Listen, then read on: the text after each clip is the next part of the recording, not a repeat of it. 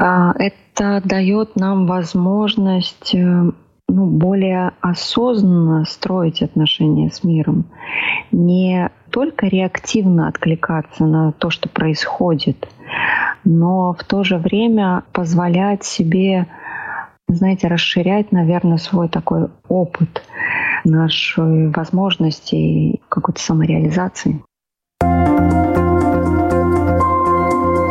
Отражая время, изображая действительность, преображая жизнь.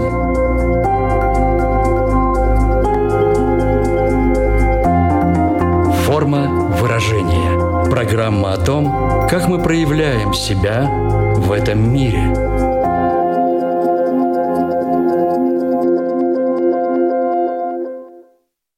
Здравствуйте! Меня зовут Александра Плотникова – в эфире Латвийского радио 4 программа «Форма выражения». Приветствую вас также, если мы встретились с вами на одной из крупнейших платформ подкастов – Сегодня вместе с экспертом программы мы будем размышлять о том, как выстраиваются наши отношения с миром. Это история о том, что для вас важно, во что вы верите, к чему стремитесь, что для вас означает безопасность, дружба, любовь, конкуренция, сотрудничество и так далее – как понять, на что похожи ваши отношения с миром? Как они формируются? Что оказывает самое большое влияние? Как найти свои ответы и избавиться от определенных иллюзий? Поговорим об этом с психологом Викторией Мельниковой. Здравствуйте. Здравствуйте, Александра. Приветствую вас, слушатели. Форма выражения. Виктория, вы сейчас находитесь в Паланге, верно? Да, я сейчас живу в Паланге. Задаю этот вопрос не просто так. Видела, что в соцсетях вы опубликовали фотографию морских рельефов, которая как раз иллюстрировала ваши размышления о своих отношениях с миром. И написали в заключении, по мере ухода воды слой за слоем открывались ступени, ступени в кавычках. Красивая метафора, добавили вы. Расшифруйте ее, пожалуйста, более детально в контексте нашего сегодняшнего разговора. Знаете, мне показалось, что в этом, правда, есть очень красивая такая метафора наших отношений с миром. А ведь когда ребенок а, рождается, он а, мало способен осмыслить, как строятся его отношения. Он живет ну, таким чувственным опытом, непосредственно проживая то, что происходит у него в душе, в отношениях там, с родителями, например, или с друзьями. И по мере, конечно, нашего взросления у нас появляется такая возможность осмысливать, вот, а почему я в такой ситуации действую так, например, почему мне проще конкурировать, чем сотрудничать, почему что-то я готов прощать в дружбе, а на что-то совсем не готов, да, как мне мириться, как преодолевать ссоры. Мне кажется, что вода, отходя со временем, приоткрывает слой за слоем да, вот, например, там слой дружбы, и становится понятно, э, как в этой сфере отношений, например, э, слой конкуренции или сотрудничества, и мы можем осмыслить, почему мы вот делаем такой в жизни выбор, или почему такой выбор не делаем. И э, вот этот такой уже осознающий опыт, он дает возможность как-то более многогранно увидеть свои отношения с миром. Когда мы говорим отношения с миром, то звучит это довольно глобально. Если перевести это на такой повседневный, бытовой язык, то о чем именно речь? Я предлагаю в этой теме попробовать сформулировать для себя, ощутить про то, как мы относимся к миру, который нас окружает. Мир подразумевается в очень широком смысле. И это и наши отношения, например, а, с природой, с погодой, а, с нашим телом, а, с нашими друзьями, с нашими врагами. Это сфера отношений с нашим внутренним миром, где-то отчасти это такое, знаете, исследование, что же первично, что вторично. Все-таки есть такая теория о том, что э, наш внешний мир — это отражение нашего внутреннего мира. Я предлагаю посмотреть э, достаточно широко. Но прежде чем мы будем расширять э, границы нашей темы, я предлагаю немножко оглянуться назад, вернуться в детство и посмотреть, с какого момента вообще начинают формироваться наши отношения с миром. В тот момент, когда мы появляемся на свет, больше всего в этот период мы взаимодействуем со своими родителями. Соответственно, возникает вопрос, насколько большое влияние они оказывают на этот процесс. Да, я соглашусь, Саша, с тем, что, наверное, самое такое полное э, понимание в этой теме дает ощущение того, или вот такое определение, мне оно очень близко и откликается о том, что э, мир — это такая структура у нас в душе, в психике, которая рождается из опыта значимых отношений. И как вы верно подметили, первый опыт — это понятно, что отношения с родителями. Да? То есть ребенок познает этот мир, ну, скажем так, эм, глазами, чувствами мамы и папы. В дальнейшем эта система, она усложняется. Да? Появляется, например, э, детский садик, воспитательница, друзья, э, появляются, ну, например, соседские дети, да, с которыми тоже мы строим отношения, будучи ребенком. Или, например, появляется опыт, э, рождающийся из взаимодействия там, с гаджетами, вот, например, с соцсетями. Вот, появляется школа, учитель, и наша система отношений, она так или иначе усложняется. Да, появляется место, где мы можем э, строить свои выборы. Э, с этим я хочу дружить, да, а вот с этим как-то я конкурирую да, или соревнуюсь в чем-то. Выделяются какие-то наши потребности, что для нас важно.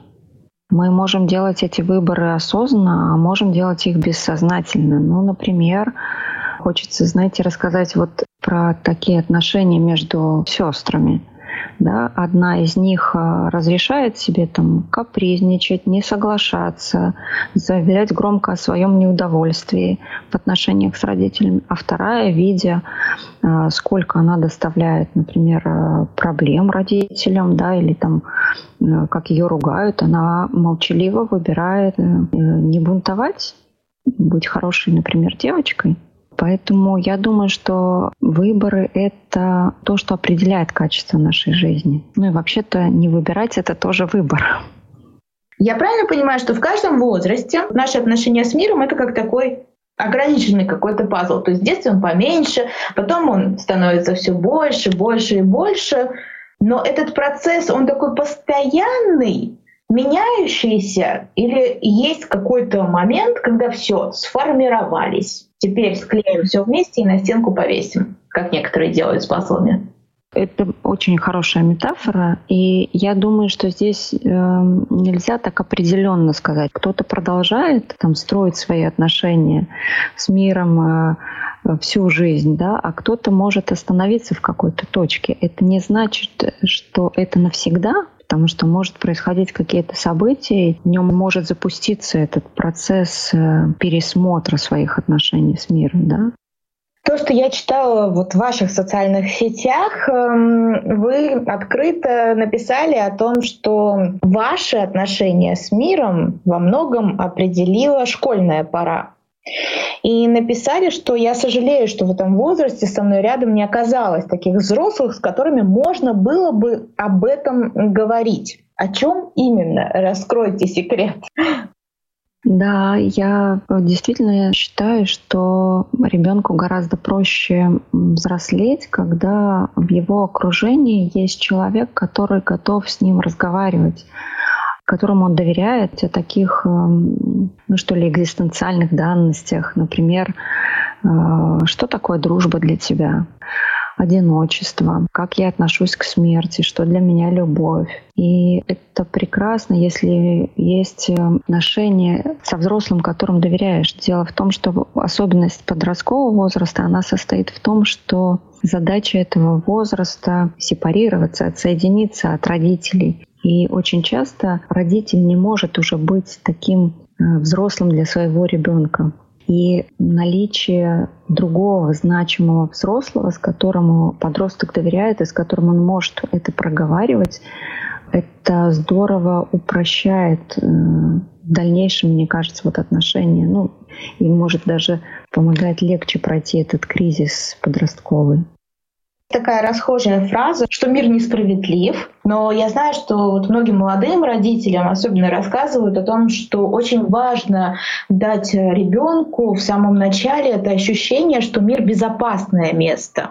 Вот э, насчет того, что мир несправедлив и мир безопасное место как это сочетается друг с другом, потому что на самом-то деле так оно и есть, что мир несправедлив, это реалии жизни, но вот это чувство безопасности ребенку действительно же очень важно дать.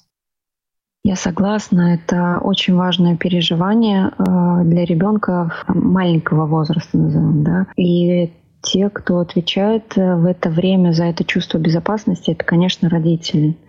Возможность ощутить этот мир безопасным, он э, помогает э, развитию ребенка, да, свободной реализации познавательного рефлекса. То есть это влияет на то, чтобы ребенок мог спокойно отрываться, отходить от мамы, увидев какой-то интересный предмет. А, здесь очень важный вопрос, он заключается в том, что ребенок усваивает именно модели, то есть если родители сами относятся к тому, что этот мир э, небезопасен в этот момент, ну, например, всячески не ходи, не трогай, э, это опасно, и это звучит все время, ну, во взаимоотношениях, то, конечно же, ребенку будет достаточно трудно проявлять вот эту свободу, идти за своим интересом. Поэтому лучшее, что мы можем сделать для своих детей в таком возрасте, это как-то самим наладить свои отношения с миром и понимать, что от нас сейчас зависит то, каким мы делаем мир ребенка.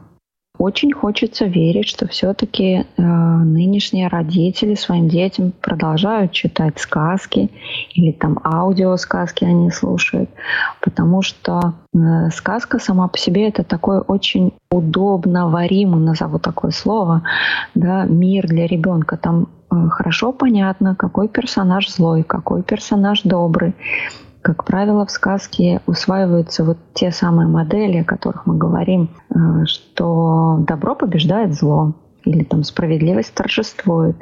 И это то, что дает возможность ребенку ну, чувствовать свою безопасность в этом мире.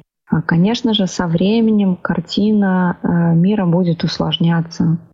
А, ребенок будет сталкиваться с тем, что, ну, например, там, читая Гарри Поттера нынче современного, будет сталкиваться с тем, что для того, чтобы добро победило, в общем-то, иногда приходится, так сказать, прожить или пройти этот путь героя, что на этом пути его могут ждать различные испытания. Это дает возможность ему почувствовать, благодаря чему он проходит эти испытания. Например, э, вера в свои силы или при поддержке друзей или добрых сил. Очень хорошо, когда у ребенка где-то в районе вот 5-6 лет есть возможность опираться на какую-то систему верований, которая есть у его родителей. Это может быть э, э, разные вещи, да, там кто-то говорит, например, о Боге, да, кто-то говорит вот о тех самых убеждениях, о том, что добро побеждает зло. Вот это все дает ощущение какой-то ну, предсказуемости этого мира. И эту веру мы зачастую берем в свою дальнейшую жизнь. Она помогает нам справляться в тех ситуациях, когда мы ничего не можем сделать, где речь идет о том, чтобы принять и смириться, например. Форма выражения – Напомню, что в эфире Латвийского радио 4 программа «Форма выражения». С нами на прямой связи из Литвы психолог Виктория Мельникова. Мы говорим сегодня о том, как выстраиваются наши отношения с миром. Ранее вы озвучили, что очень важную роль в этом процессе играют наши родители или так называемые значимые взрослые. И очень многое зависит от того, насколько зрелые отношения у, у самих взрослых э, с этим э, миром. Но для этого нужна определенная осознанность. А ведь зачастую мы живем на таком автопилоте. Как обрести эту осознанность, если мы говорим о своих отношениях с миром? Знаете, мне очень откликается, ну, давайте назовем это такая теория про то, что у нас есть какой-то эмоциональный контейнер, в котором мы варим переживания. Те, которые ну, рождаются во взаимодействии там, с другими, э, с каким-то ну, внешним миром, с природой, например, там, формируем свое отношение к погоде и так далее. Когда мы перевариваем этот э, чувственный опыт, мы одновременно даем возможность ну, как-то подключать осознанность в этом месте. И благодаря этой осознанности делаем какие-то свои умозаключения. Ну, например, то, о чем мы говорили чуть ранее, что ребенку очень важно ощущение вот этого справедливого мира, да, а что оно в дальнейшем, конечно же, будет э, трансформироваться. Чем взрослее мы становимся, тем больше у нас накапливается какого-то опыта, когда мы понимаем, что вообще-то этот э, постулат ну, можно подвергнуть сомнению. Да? Другой вопрос, что мы можем понимать, что мы как-то влияем на это. Ну, например, а, мы говорим себе о том, что да, мир несправедлив, но при этом а, мне очень помогает, когда я пытаюсь себе вернуть ощущение справедливости этого мира, и что я для этого могу сделать. Например, ну, та же судебная система, она призвана как раз-таки поддерживать вот это ощущение понятности, предсказуемости этого мира. Когда мы понимаем, что если человек совершает какое-то преступление, вообще-то есть система, которая говорит ему, что ну, наступят последствия. А как вам кажется, пандемия — это такой экзамен на то, какие у нас отношения с миром у каждого из нас. Это такое испытание, как раз-таки об этом оно. Я думаю, что на нее можно смотреть как на какое-то испытание. А, и я думаю, что это ну, да, такой своего рода экзамен, который мы все сдаем сейчас э, там, давайте назовем мирозданию, на предмет того, что действительно ценно и важно для каждого из нас. А, например, кто-то берет ответственность э, за окружающих, а кто-то думает, как обойти какие-то ограничения то, например, как мир сейчас там э, делится на вакцинированных и невакцинированных, да, и кто-то проводит какие-то аналогии, что вообще-то мы так долго стремились к тому, чтобы ну, как-то не относиться так под углом каких-то ограничений, да, не делить мир на таких и вот таких. И сейчас как будто мы все-таки приходим в такую точку, где происходит это деление. И важно понимать, для чего происходит это деление, например. Ну, отчасти я соглашусь, что пандемия — это все-таки испытание и экзамен. Чем дольше мы разговариваем, тем больше мне кажется, что самый правильный глагол к нашей теме, вот именно если про отношения с миром мы говорим, это подумать, думать об этих отношениях, потому что, как правило, мы-то живем в таком бешеном ритме, мы постоянно куда-то бежим, куда-то торопимся, и, в принципе, у нас очень много всяких разных дел, и так, чтобы остановиться, подумать, посвятить время тому, чтобы проанализировать какие-то свои реакции на определенные какие-то вещи, это действительно ну, не так-то просто. Ведь вы тоже, у вас вот эта какая-то точка случилась, да, когда вы взяли и подумали о своих отношениях с миром, и потом вот родился этот пост э, в социальной сети. Вот, а что для вас стало таким триггером? Вот остановиться. Просто что вообще может быть э, такой мотивацией взять и остановиться? Вы знаете, я, наверное, не соглашусь с вами, что э, глагол «думать» он э, э, наиболее подходящий, потому что мне кажется, что он отрезает ну, какую-то значимую такую часть опыта. А я сейчас говорю про то, что все-таки наше думать рождается из ну, какого-то чувственного переживания. Но в чем я точно с вами согласна, это в том, что мы все сейчас живем на бешеных скоростях. И зачастую, правда, так случается, что вот это, ну, подумать или там почувствовать, не, не пронестись мимо, оно случается, скажем так, внезапно. А если конкретно про меня говорить, то, конечно, череда каких-то личных жизненных переживаний, она способствовала тому, чтобы э, увидеть, как я строю свои отношения с миром. В частности, могу сказать, что э, во многом такой, знаете, опыт э, в кабинете у психолога для многих людей становится таким местом остановки, где у него есть возможность задаться вопросом, а что я сейчас чувствую, а как я к этому отношусь, а что это про меня, например, да, что это означает про мою жизнь. И это место рождения каких-то, ну, таких открытий, о себе самом, и это позволяет а, благодаря этому большему такому осознанию того, что происходит в моей жизни, как я живу свою жизнь, куда я ее живу. Да? Это способствует тому, чтобы более, опять-таки, это слово осознанно как-то чувствовать свое место в этом мире, свои отношения с этим миром, ну и как-то возможность э, строить отношения не реактивно жить, реагируя на то, что происходит вовне. Вот. И э, одна из таких неприятных, наверное, точек, э, в которых человек вынужден задуматься о том, какие у него отношения с миром, это какие-то такие личные катастрофы, например, да, или такие события, ну, которые можно назвать там кризисами. Я хочу добавить, что когда я говорила о глаголе «думать», э, и, безусловно, опыт, он имеет очень большое влияние на то, как формируются наши отношения с миром, но я именно про эту остановку говорила, о том, что пока ты не остановишься и не начнешь думать о своих отношениях, как и когда и родится вот эта осознанность такая, потом уже понимаешь, э, как и что у тебя сформировалось, и что с этим делать, и на основании чего ты, возможно, делаешь какие-то свои выборы выборы. А скажите, пожалуйста, вот э, наши взаимоотношения с окружающим миром, это как отражение того, как мы сами к себе относимся? Это всегда история про зеркало в какой-то степени? Мне кажется, и да, и нет. Э, в этом э, точно есть что-то и про зеркало, но в то же время, знаете, действительно вот э, такая метафора о том, что, можно так сказать, что излучаем, то и получаем, да.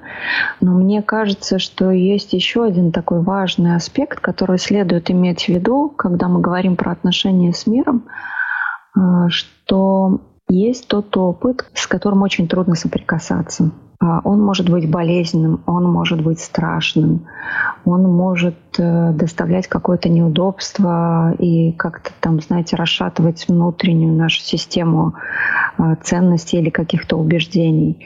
И вот этот опыт, э, мы по-разному с ним можем поступать. Например, мы его можем как-то отрезать от себя словно и помещать в такую, ну, теневую как-то, есть такая э, теневая зона, да, психики человека, или бессознательная, можно говорить, если таким фрейдовским языком. И вот оттуда, из бессознательного, этот опыт тоже может на нас влиять. Он может как-то проситься быть осознанным. Я вот, знаете, как-то в своих размышлениях э, нашла такую интересную... А, нынче модный такой этот, э, сериал «Игра в кальмара». И я, посмотрев этот сериал, задалась таким вопросом, какие черты в большей степени, какой из этих групп я у себя нахожу кем я себя представляю в большей степени, там, человеком, исполняющим приказы, да, либо тем, кто а, решается на такую вот игру.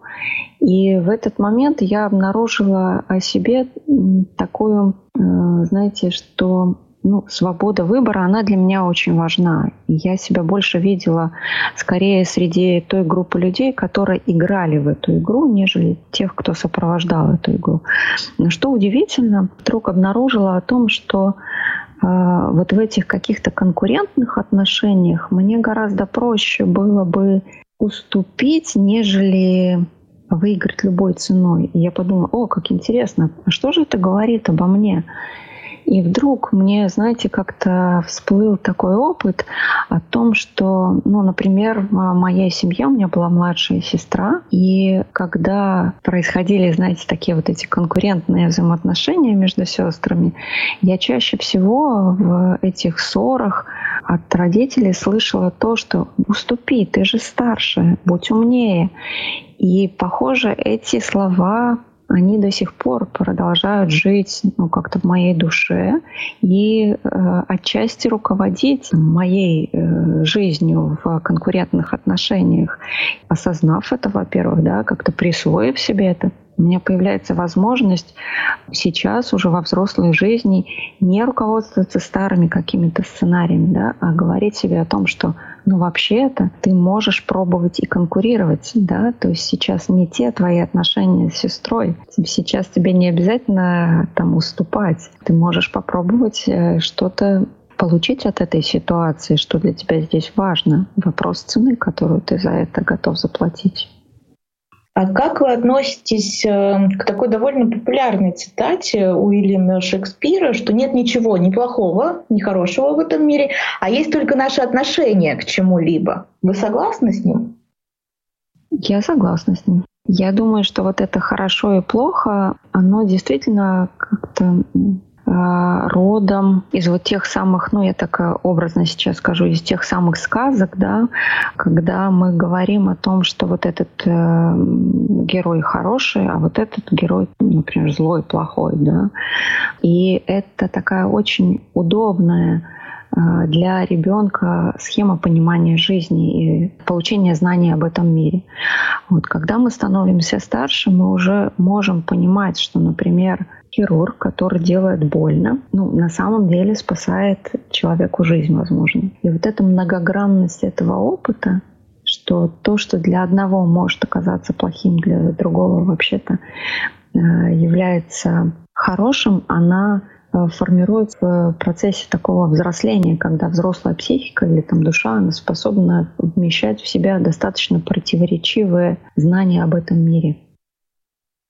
Понятно, что наше восприятие, наши отношения с миром могут меняться, и они меняются в результате получения какого-либо опыта. Но можно ли это делать как-то, опять-таки, осознанно? То есть самому взять в руки этот пульт управления и поменять свое отношение, которое у тебя уже сформировалось, если ты испытываешь в этом потребность?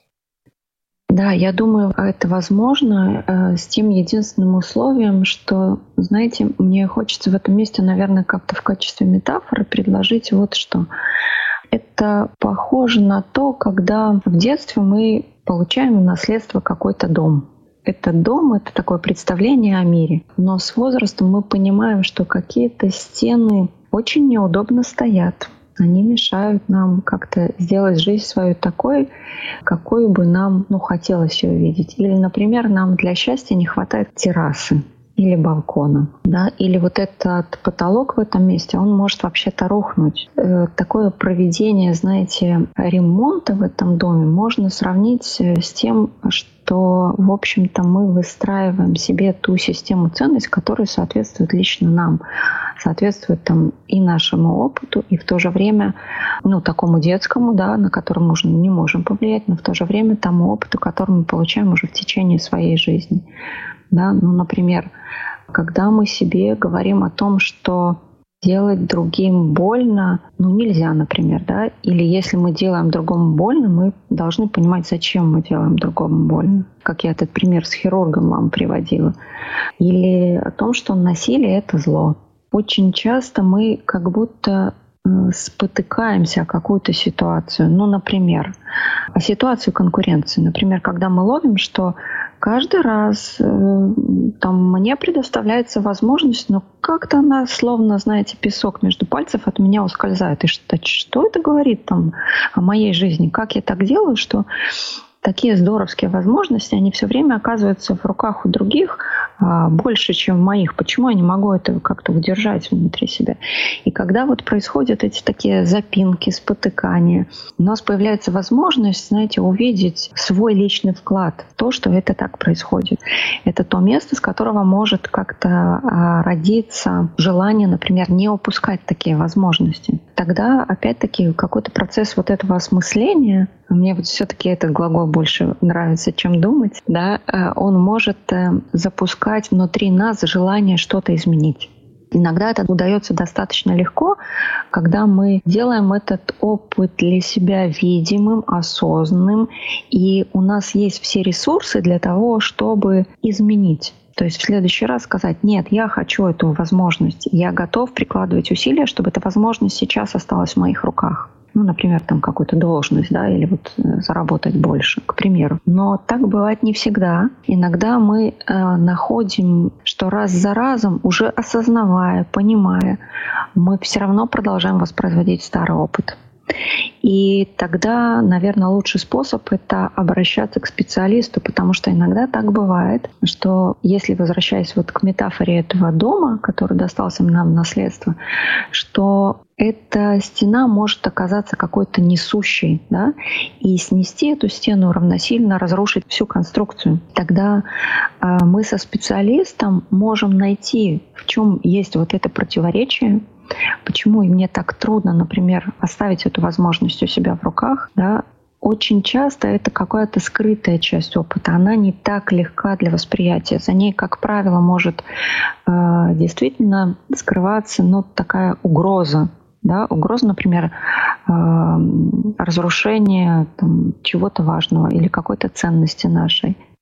Или, например, где-то это будет означать, ну, к примеру, что мама была не права, а мама очень какой-то важный такой в жизни человека объект. Вот это противоречие, оно может быть осознанно с помощью другого человека-специалиста, который может нам помочь найти, указать на это противоречие и найти способ, совместно такой поиск способа, как это можно решить. Ну, например, создав какую-то стену, перегородку в другом месте для того, чтобы это уже не имело такого важного значения. Мне очень нравится такое сравнение с домом, потому что все становится понятно, и понятно в том числе и то, что большой ремонт в этом доме произвести собственными силами не всегда удается, для этого нужна профессиональная помощь, но тем не менее в рамках рубрики «Домашнее задание», которое у нас в программе тоже есть, можем ли мы дать какое-то домашнее задание в рамках обсуждаемой сегодня темы, которая можно выполнить самостоятельно? Да, я предлагаю представить э, слушателям свою метафору этого мира и себя в этом мире. Это может быть какой-то, например, сказочный персонаж, это может быть какой-то образ из мультика, игры или себя вот в каких-то таких условиях, да, что бы это могло быть. И хорошим э, способом выявить свои отношения было бы, если бы мы попробовали, это, наверное, чуть более по времени затратно будет, конечно, чтобы мы попробовали выписать свои какие-то установки об этом мире. Что я знаю, например, об этом мире? Эти убеждения, они, как правило, ну, такой составляют каркас. Ну, например, там все проходит, и это пройдет. Или там все в жизни бумерангом. Там добро всегда победит зло а потом попробовать ответить себе, вот эти установки, они больше соответствуют какому-то возрасту. Я думаю, что это хорошая практика для того, чтобы попробовать, ну, так запустить внутри процесс осмысления своих отношений с миром. И, возможно, найти что-то интересное и новое. В этой связи у меня еще есть такой вопрос. Я видела, что вы в том числе написали такие фразы. Никто не мог тогда сказать, о том, что когда ты найдешь свое дело, не нужно будет заставлять себя трудиться. Никто не говорил, что мир сам по себе несправедлив, что в общем деле хорошо бы не забывать чувствовать, каково тебе здесь с ними.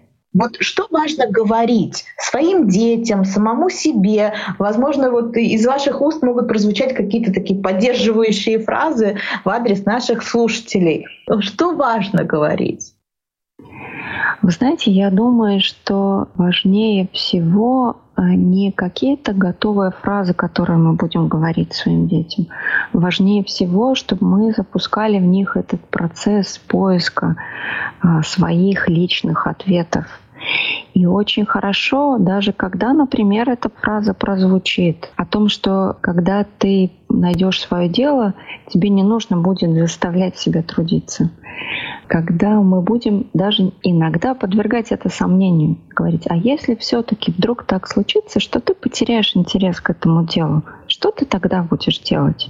Будешь заставлять себя ходить, например, да, вот и когда ребенок ищет эти ответы, когда мы можем а, здорово удивляться их мудрости, иногда нам правда бывает чему поучиться у своих детей.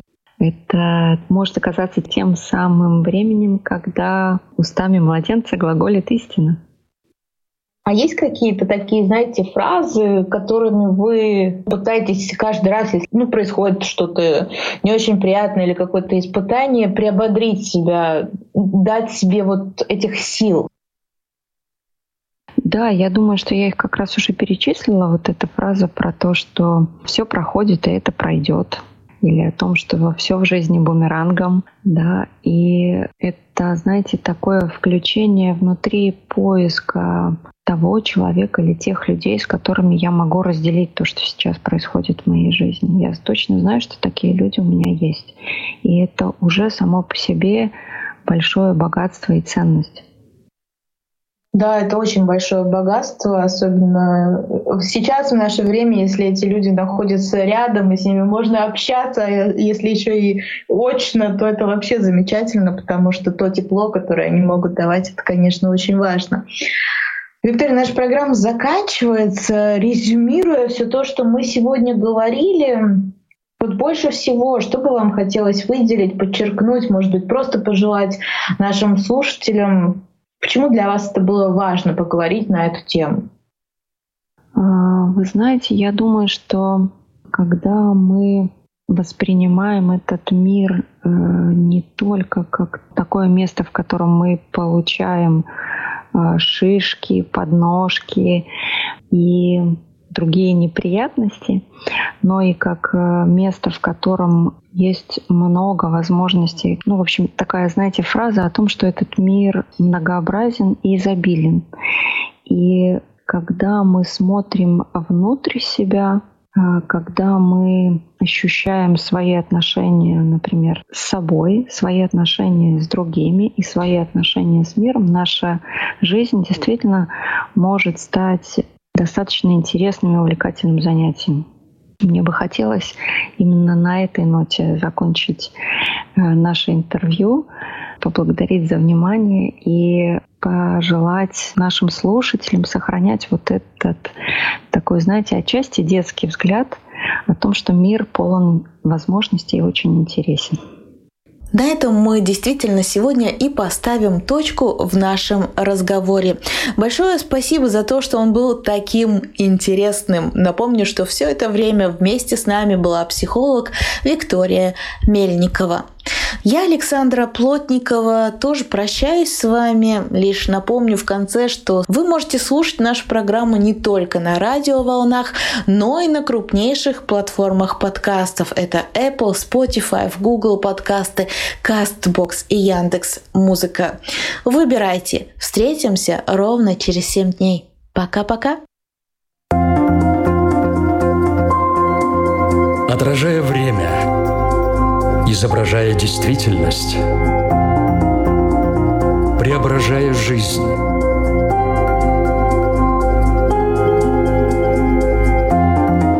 Форма выражения. Программа о том, как мы проявляем себя в этом мире –